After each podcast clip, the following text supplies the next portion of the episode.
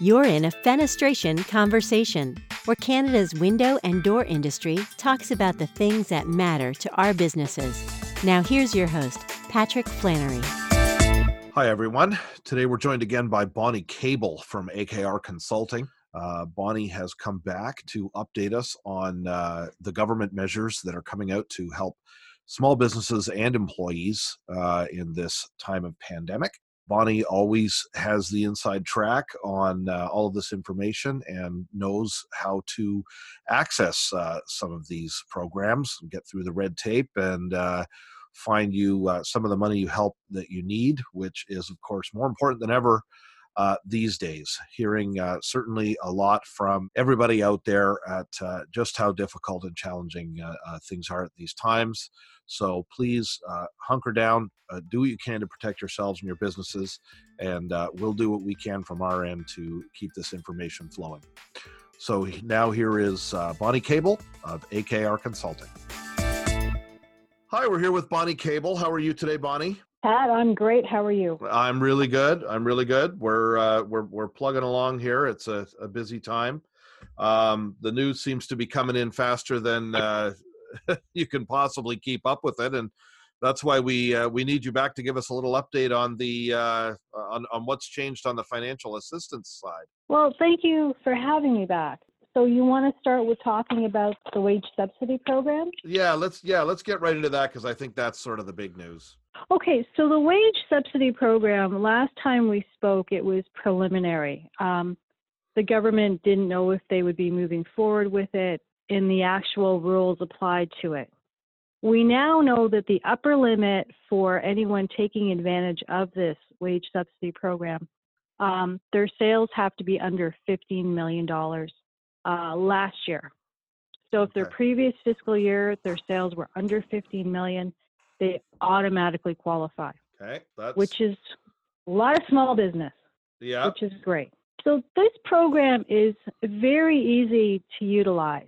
All your accountant or bookkeeper or payroll clerk has to do is deduct 10% of the employee's salary up to $1,375 per employee for a period of 3 months. And that's it. So it's approximately a 10% savings on your payroll taxes. So they would make the calculation, and then when it comes to paying your payroll tax remittance to the government, which is done usually once a month, bigger payrolls twice a month, if not four times a month, and you just deduct it from the tax portion. So there's three taxes that a business will submit to the government on a monthly basis on your payroll tax remittance. There's CPP, there's EI, and there's the tax portion. They deduct it from the tax portion. Okay, just comes straight off. Yeah, so that is pretty easy to implement. Now that of course that the great howling noise that's risen up across the nation is that it's only 10%. There's a lot of small business groups that are saying this is totally insufficient. Do you got any thought on that, Bonnie? Well, I think it's a start. And so you're right. That's not a lot when we look at what's going on right now, but there are some other programs in addition to that. So for a business, when you're paying an employee, usually it's not just the pay you're looking at with the employee, it's the top up that a business has to pay in tax, right? Mm-hmm. So they need to match the employee's EI contribution, $1.40 for every dollar you pay for the employee. Right. They need to match the CPP dollar per dollar. So after the employee's paid, you probably top up the payroll 10 to 15% with taxes you pay, like health insurance, employer health insurance, WSIB, and these other taxes. So the provincial government has kicked in for some additional tax savings. Okay. So the provincial government, they're assisting businesses with a delay of the employer health taxes. So employer health taxes right now, I believe that when your payroll is over $490,000, that's when it kicks in. Okay. Right? Okay. And it's, I'm a little bit out of touch with the actual rate right now, but it's about 2% of a tax charged on your payroll above 490. Mm-hmm. So let me give you a number. If your payroll for the year was 990,000, you deduct the 490,000 limit, so you get 500,000. You multiply that by 2%, so a company would be paying $10,000 in employer health payroll taxes. Okay. Okay. So what the government has done is twofold. They've actually increased that limit from 490 to 1 million this year. So if your payroll is under $1 million, you're automatically tax exempt. Okay. Which is, I think, great news. Yeah. Wow. So that would be approximately a $10,000 savings for businesses with large payrolls. And under $1 million for most of our, you know, most of our listeners would be would probably they'd be exempted right out for that, I would think. Well, that's great, right? So yeah. While the wage subsidy is only 10%, well, guess what? We just got another 2% right there. So now we're at 12%, right? Okay, that's good. Yeah. In addition, beginning April 1st and for a period of up to August 31st, so 5 months, mm-hmm. you're able to delay your employer health tax payments. Okay. So your April, May, June, and July health tax remittance will not be due until August 31st. Yep. So there's some nice. Now, is that all Ontario, Bonnie, that you're talking about? It's Ontario, and I would expect that you would see similar types of deferrals in other provinces I think so. My understanding is that the measures seem to be pretty similar just about everywhere. I know Quebec had done almost exactly the same thing as Ontario as far as in a number of areas. So the premiers must be putting their heads together. I think so. Yeah, that makes a lot of sense. Okay. The next one is your provincial taxes are employer health tax. The mm-hmm. other one is WSIB. Right. And WSIB is also being deferred until August 31st, 2020. That's a big one. Yep. Without any penalties and interest. So mm-hmm. while the limit is not increasing in terms of any types of an increase in limit, what they are doing is they're allowing the deferral till the end of August. That's a good one. Lastly, property taxes. Property taxes are being deferred as well. Now that varies per city, and what I would encourage any business out there that's responsible for their property tax, the easiest thing to do would probably be to contact your city councilor. Contact them and find out how long the deferral is.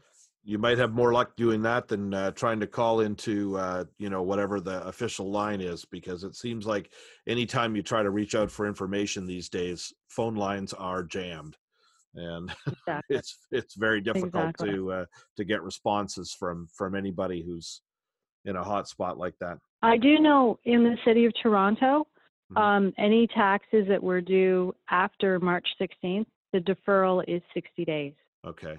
And WSIB's out until August. Yes. And then employer health tax as well. And the employer health tax as well. Okay.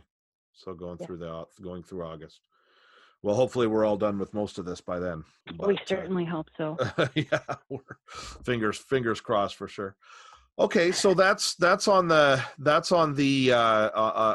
business side. That's the federal and at least Ontario provincial, and we suspect probably most other provinces as well. So what are they doing on the employee side for employee assistance, Bonnie? Okay, on the employee side, I think I want to tell everybody that they probably need to get on their bank's website. Mm-hmm. I wouldn't recommend going to a bank. A lot of branches are closed. No, yeah, it's hard. Right. It's hard getting people on the phone. But if you go to the website, you'll see there's a COVID-19 response on every single bank website that you go to, and they have contact numbers there. They have forms that you can fill out asking them what kind of financial aid you're in need of, mm-hmm. and they'll call you back. Okay. Saves a lot of time. So yeah. Right now for homeowners, mortgage deferrals are 6 months.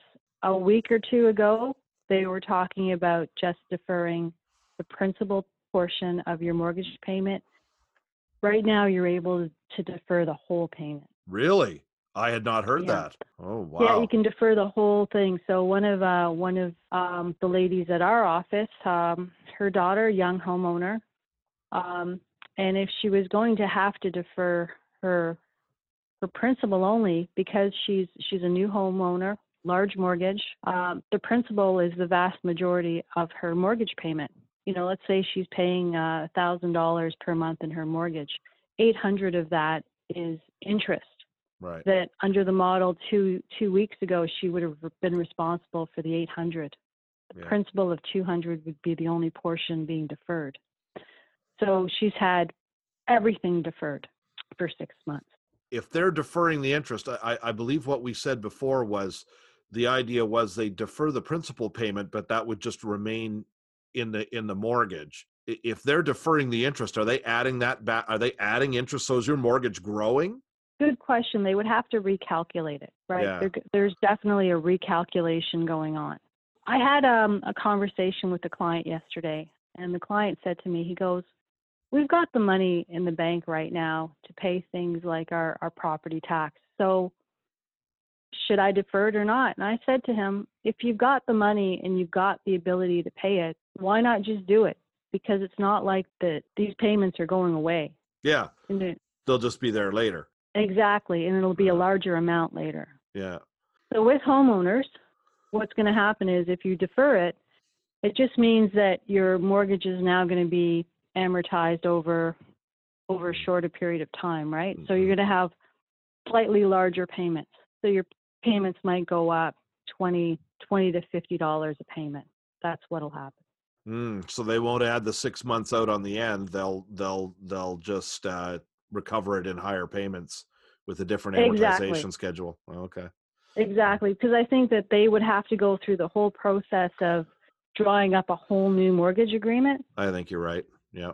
What are you hearing about accessing this from the banks, Bonnie? Because there's been, you know, reports in the media that people are being, you know, told they can't get this, or people are having a great deal of difficulty getting the bank to respond to this. I mean, have you heard or seen anything as far as whether banks are actually making this available on the ground? Oh yeah, they are making it available on the ground. Some people who spent too long on hold and then got mad, basically claiming that the bank is not helping them. Well, right. I think part of the problem right now is I think the banks are a little bit overwhelmed, right? Branches are closed down. Yeah. A lot of branches have closed. And the branches that you can go to, the waiting times are quite long. And I've heard of waits on the phone being 3 to 4 hours, which is just ridiculous. So I think that if you're able to just fill a form out and wait for them to get back to you, that's probably the best way to proceed. Yeah. Yeah. As frustrating as that is, not getting an answer right away, you might just have to be patient. Yeah.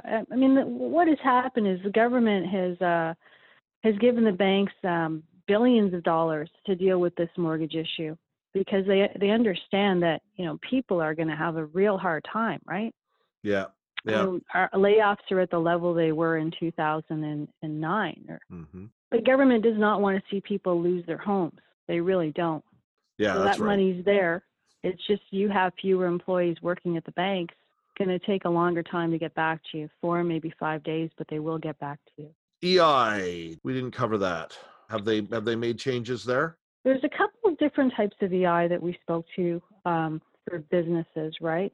Yeah. So that is so businesses are able to, if they need to temporarily lay off employees, access is supposed to be a lot quicker. It's supposed to kick in within 1 week is what we're hearing. And the other thing is the self-employed. So if you are self-employed, I believe that the earning limit is you have to have earned $5,000 last year. The government will give you, it's a flat rate of $2,000. And you can apply for that online. So all these self-employed people, I mean, I'm thinking of fitness trainers or hairdressers, that kind of thing. If they've got access to their My CRA account, and most people handle their personal taxes online, get online. I think it's as of April 1st. and there'll be a real simple link for you to go to and just go through the information there, and it'll kick in. So it's a $2,000 payment per month flat rate. Fantastic. So that's not bad. BCAP, Business Credit Availability Program. What's that all about? Okay, so it seems that the government is making more money available through BDC mm-hmm. and Export Development Canada, EDC. Mm-hmm. And it is up to, I believe it's about $1 million in things like lines of credit. Sorry, $2 million is what they're making available. In order to access this money, what you'll need to do is you'll need to get a referral from your bank. So that's where I would start. You know, if you're having financial difficulty, go to your bank. They will totally understand. And if they're not able to handle it from their end, you'll get the referral to BDC. And EDC, I think, has even additional stuff for if you're into exporting, which is not everyone, but some are. So that's exactly. Good. Anything else we need to hit on our little update here? Just the news today that I spoke to my insurance broker, mm-hmm. and there might be, they were talking about a deferral of insurance premiums as well. So if you're paying monthly premiums, mm-hmm. They will be more than likely deferred. I think that's going to be an industry-wide announcement. Oh, wow, really? Okay, I'll have to follow that.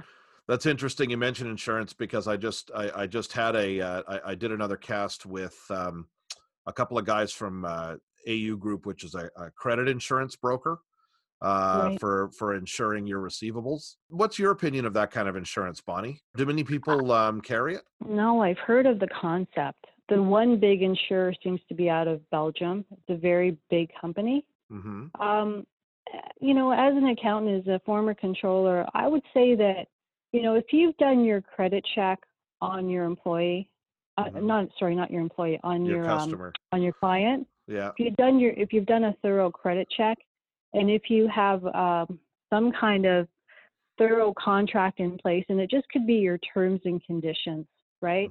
Mm-hmm. And I think that you need to put a term and condition in there that states that in the event that we need to use a collection agency or take legal action. Mm-hmm. to get our funds, obtain our funds, mm-hmm. the client's responsible. That's all you really need. Yeah, if you can get the money out of them, if they haven't if they haven't gone broke. Yeah, well, I think that's about doing, you know, your due diligence to begin with, right? You know, you do a Dun and Bradstreet check, you do some kind of credit check on the company. You should be doing some kind of credit check on the company before, you know, you start doing business with them. And then there's the signs that you start seeing if it's a long-standing client. Right. You start noticing that, you know, they're taking longer to pay. They're ordering bigger volumes. Like they're trying to stock up, but they're still, you know, delaying you for payment. You can see those warning signs. Put them on a cash basis or something. Yeah. Exactly. Okay, well, listen, Bonnie, let's leave that there for our little financial update. Probably circle back because I'm sure the news will just keep on coming. So thanks very much. You're welcome. Fenestration Conversation is a presentation of Fenestration Review Magazine and Annex Business Media.